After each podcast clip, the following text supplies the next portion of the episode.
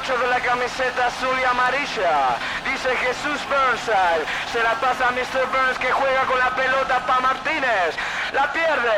Recupera Suxi. Se la pasa a Ulvencher. Ulvencher apunta. Gol! E este também pode ser o podcast que te preenche enquanto esperas o jogo da distrital da tua equipa coração. Enquanto imaginas uma caminhada de sonho até ao mundo das estrelas. Quando os golos são temperados por bifanas e finos nas bancadas e por uma dedicatória do teu primo ou do teu amigo da escola que se inspirou e inventou uma bicicleta. Tosca, mas uma bicicleta. A força de futebol local, dos ídolos de cem quilos, dos jogadores que têm uma história para lá do campo, que não escondem a barriga nem o cigarro. O que interessa afinal falar de La Masia, o nosso sabor de jogo é de Caxinas.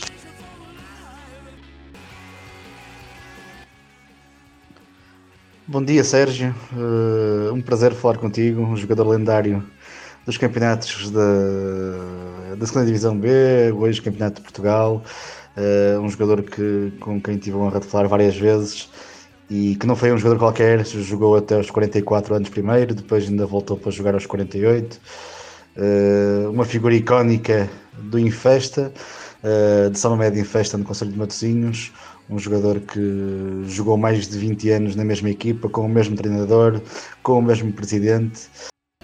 Boas, Pedro.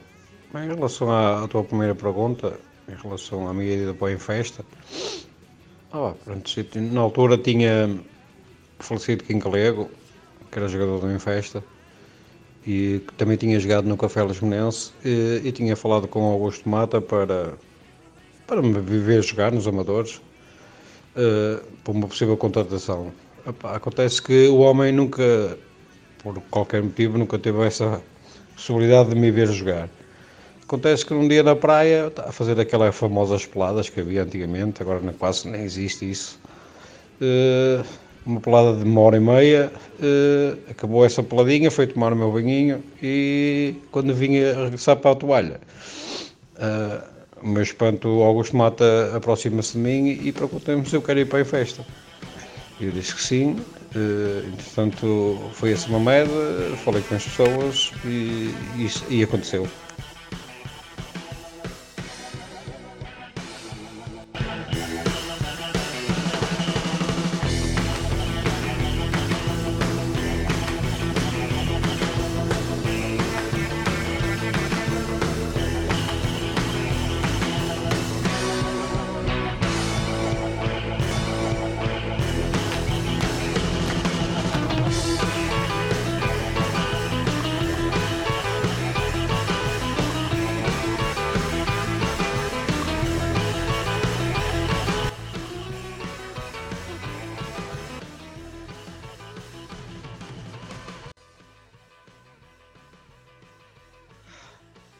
Das praias de Matosinhos, o pescador-jogador amador do Café Lisbonense chegou a São Mamede Infesta para abrilhantar os jogos no Moreira Marques. Tinha vinte e três anos, hoje tem cinquenta e cinco. Aos quarenta e oito e quarenta e nove ainda jogava. Será que com cinquenta e cinco ainda jogaria de novo? Aceitaria algum desafio? Seria uma espécie de caso Moura em Portugal? Bem, em relação à segunda pergunta, o que tenho a dizer é que saí do Infesta com quarenta anos, na altura acharam que já tinha a dar o que tinha a dar, bem, por coincidência, coincidências, o Augusto Mata, na altura no Padroense, soube da, da minha saída do Infesta e ligou-me para falar com ele. E, Pronto, eu quando recebi o convite, o convite, quando recebi o telefonema, pá, é evidente fiquei, mas eu sempre pensei que ele me quisesse para eu ir trabalhar para o Padroense uh, na equipa técnica. Pá, para o meu espanto, eu chego lá, falo com ele e ele diz que ainda conta comigo para, para fazer mais um aninho ou dois.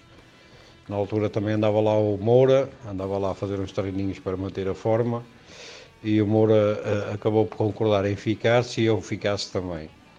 Epá, e, portanto, como não podia dizer que não a esse, a esse convite, acabei por ficar no Padroense para o ajudar naquilo que, que era pretendido.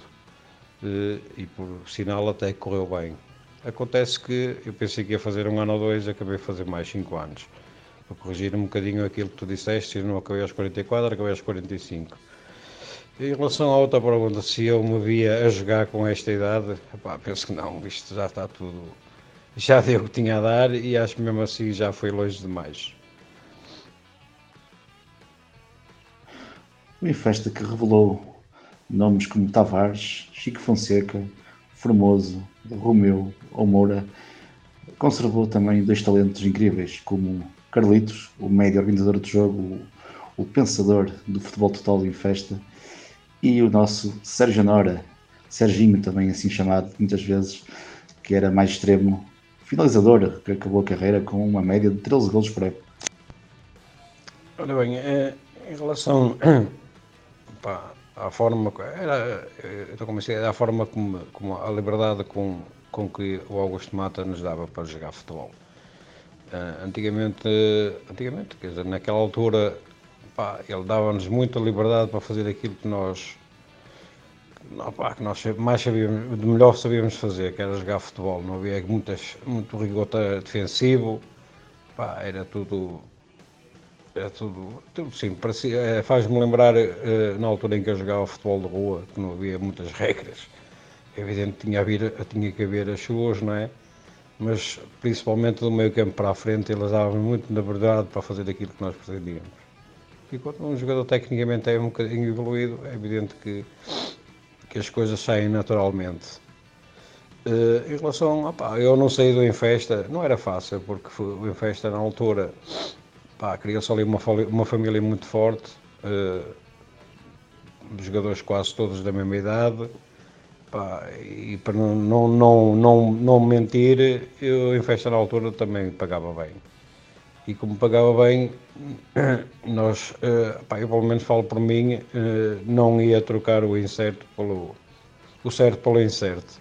Pá, isso fez com que as, as, passasse ano e ano e ano e ano e acabássemos por ficar tanto tempo naquele clube. É evidente que depois houve interesses para sair, pá, mas por isto ou por aquilo nunca aconteceu. Paciência. Se me perguntas se eu gostaria de chegar à Primeira Liga, ah, pá, claro que sim. Nós que jogámos futebol queríamos sempre mais alguma coisa, mas olha, já, tinha, já não tinha que acontecer.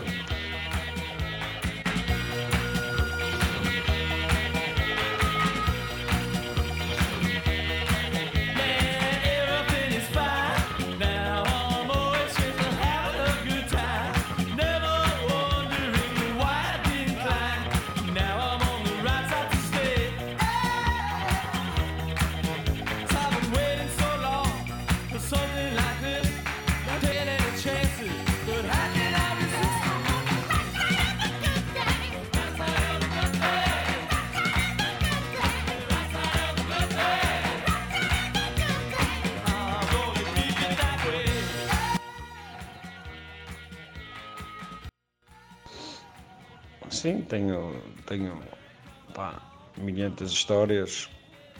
Sabes que antigamente nós para irmos para um jogo de futebol tipo para Mirandela, Macedo Cavaleiro, Desbargança, não se fazia como se faz agora, como é óbvio. Nós muitas vezes tínhamos de ir no dia anterior, passar a noite fora de casa, pá, tínhamos que ir de carros, porque a caminhoneta do Infesta não, não conseguia chegar lá. Pá, tem muito, muitas histórias engraçadas em relação a esse respeito. Mas há uma que me marca imenso, que todas as vezes que ia lá jogar não, não, não faltava aquela sandezinha antes do jogo e depois do jogo, que era em Lousada, no antigo campo de Lousada. Mesmo ao lado tinha um tasquinho que aquilo serviu uma sande fantástica e bebíamos um copinho de vinho daquele do tinto, aquele dava um power para o jogo, que era uma coisa impressionante. Isso é uma das histórias, como, como, há, como há muitas mais. E então o nosso Supremo Augusto Mata, esses, com esses vinte e nove anos ao serviço de Infesta, figura tão querida, ele sabia ou recomendava este tipo de incursão ao Tasco?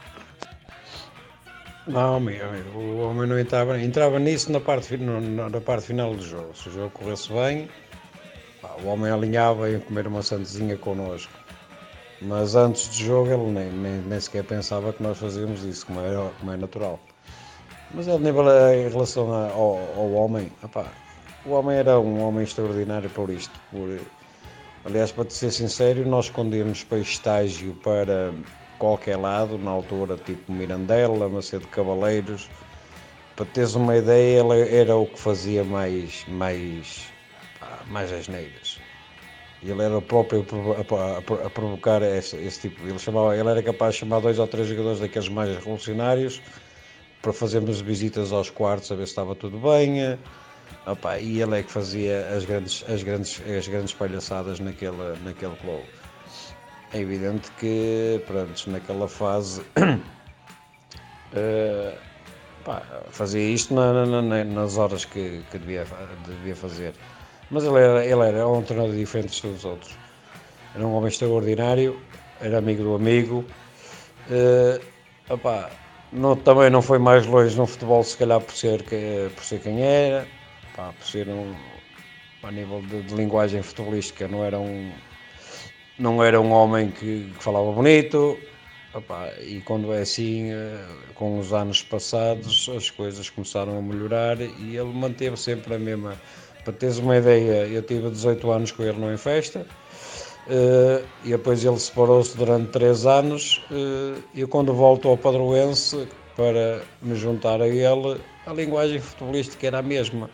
E a grande dificuldade que ele teve, uh, aliás, eu tive imensas chatices por causa disso, a grande dificuldade que ele teve foi que, pá, a nível de, de linguagem futebolística não evoluiu, não evoluiu em relação a, aos outros. E naquele baldeário, como havia muito miúdo novo de, trabalhado na formação, que vinha com aquelas linguagens dos professores exos, e, e sentiam algumas dificuldades em entender aquilo que ele pretendia. Só jogadores como nós, aqueles jogadores mais velhos, é que conseguiam entender aquilo que ele, em meia palavra, dizia, dizia tudo e mais alguma coisa. E estes miúdos tinham muita dificuldade em encaixar isso. Mas pronto, é o famoso Augusto Mata, no qual eu tenho imensas saudades de, desses tempos, que muitas vezes ainda me faz parar quatro, uns minutos a pensar nisso, a recordar velhos tempos, neste caso, bons velhos tempos, aliás, tu sabes.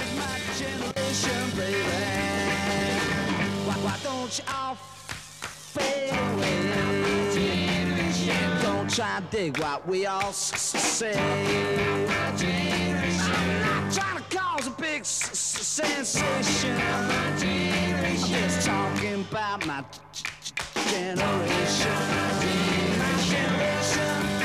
This is my generation, baby.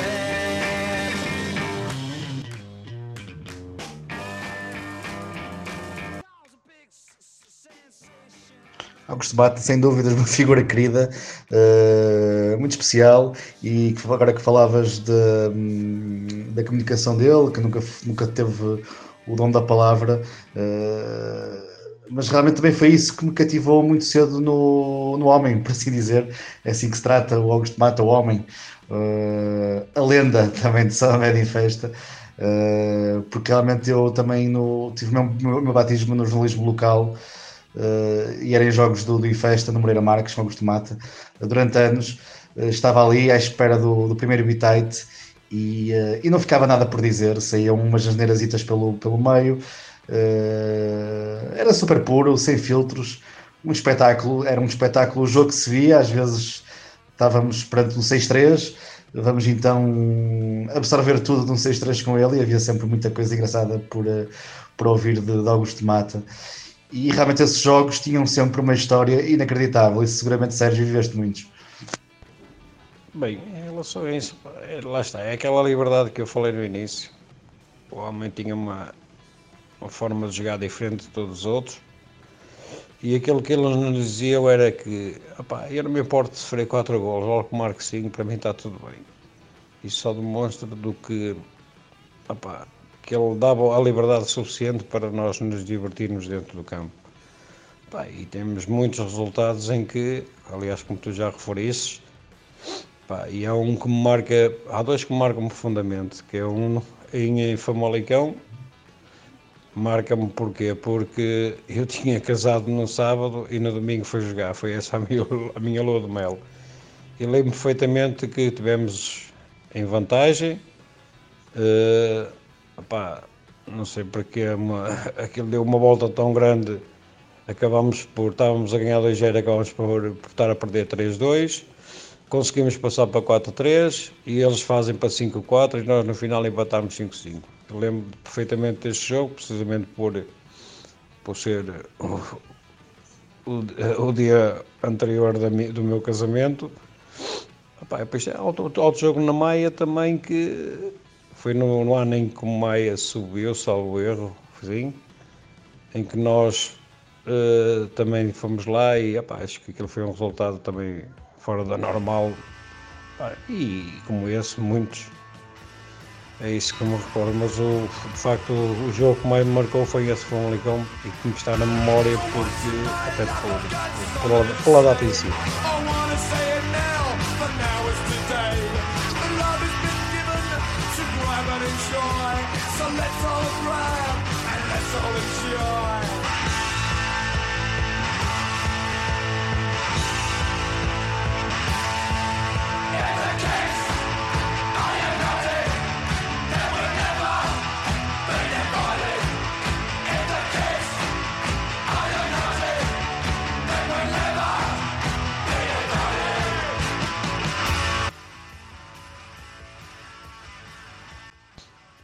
Amigos, já agora, já que estamos aqui a continuar, para dizer também o gosto, para te dizer que eu deixei de jogar futebol e, opa, e, e sou treinador da formação, como é óbvio, não sei se tens conhecimento ou não, mas sou treinador da formação. Estive no Padroense, este ano no Tonho Leixões, e digo-te uma coisa, aquilo que me foi ensinado pelo Augusto Mata é aquilo que eu tenho de ensinar aos meus miúdos. E o que é certo é que, opa, também tenho algum problema de... não é problema, pronto, estou mais atualizado a nível de linguagem futebolística, mas ainda pego em muita coisa que o Mata não me dizia a mim. Pá, não perco a, aquilo que me foi ensinado por ele, aliás, para mim foi o meu grande mestre e será sempre, e, e aquilo que me foi ensinado é aquilo que eu, que eu tenho ensinado aos meus, aos meus miúdos, o que é certo é ter dado resultado. Com maior ou menor dificuldade, pá, os miúdos têm, têm, têm captado bem aquilo que eu pretendo. Pá, tudo com esta linguagem, nada de linguagens novas, é evidente que houve uma pequena atualização, mas de resto, a nível de trabalho, de treinos, se eu tiver de dar uma barracada ao miúdo dou, mas a seguir também se ele tiver de dar um roçado também lhe dou. Pá, é assim o futebol, e era assim o Augusto Mata e eu aprendi muito com ele e é com ele bom continuar a ser sempre. Pá, aquilo que me foi ensinado é aquilo que eu vou, que eu vou ensinar aos meus miúdos. Quando vi que também as coisas não estão a, estão a evoluir, também sou o primeiro a deixar. Dei futebol, digo-me à pesca, que é aquilo que eu, que eu, que eu, que eu fui quando era pequenino. Ok, amigo? Grande abraço, mais alguma coisa que precisares, estás à vontade. Fica bem.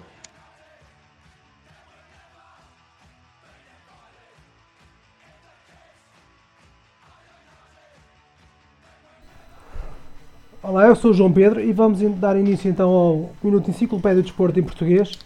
Eu trago para vocês a história de Ronnie Hellström, um, um guarda-redes sueco, um estilo muito inconfundível pelo seu chapéu. Basta fazer uma pesquisa no Google que encontram um, o seu estilo icónico ou singular, como quiserem. Como quiser. Ele jogou no Emmerby e no Kaiserslautern, no Kaiserslautern ou duas finais da Alemanha, mas não é tanto dos factos dos... das qualidades futbolísticas de Ronnie Hellström que eu vos vou falar, mas sim das qualidades humanas de Ronnie Hellström, uma vez que ele, quando, durante o Mundial de setenta e oito, juntou-se aos protestos de la Madres, Madres de La Plaza de Mayo, em frente à casa, de, casa Rosada, onde morava o chefe da junta militar, que na altura governava como um de ferro a Argentina, e Ronnie Hellström juntou-se a estes protestos, juntamente com as mães dos opositores, que estavam presos e não havia notícias deles, uma vez... Um bocado à semelhança do que aconteceu com o Chile, a junta militar também foi bastante repressora e ficou bastante conhecida até pelos próprios voos da morte e muitos crimes contra a humanidade, que ainda hoje na sociedade argentina causam muitos problemas e acaba por ser uma cisão dentro da sociedade. E não, mas estes crimes, ao contrário, por exemplo, do Brasil, os crimes da ditadura não estão a passar incólumes e a justiça continua a persegui-los. Portanto, vamos, portanto, hoje quis falar de Ronnie Hellström, até numa altura em que recentemente os jogadores da Noruega e da Alemanha protestaram contra, o, contra as condições dos operários no Qatar. Uh, e hoje em dia parece haver uma tentação da FIFA em, que, em proibir os jogadores de participar em manifestações e ter opiniões políticas, e convém lembrar que se alguém tem todo o pleno direito de fazer isto, até pela posição que ocupa e do exemplo que é para a sociedade, são mesmo os jogadores de futebol, e este Ronnie Hellström não fugiu à responsabilidade. Muito obrigado a todos, em breve voltaremos mais com um novo convidado e mais o nosso Minuto de Enciclopédia.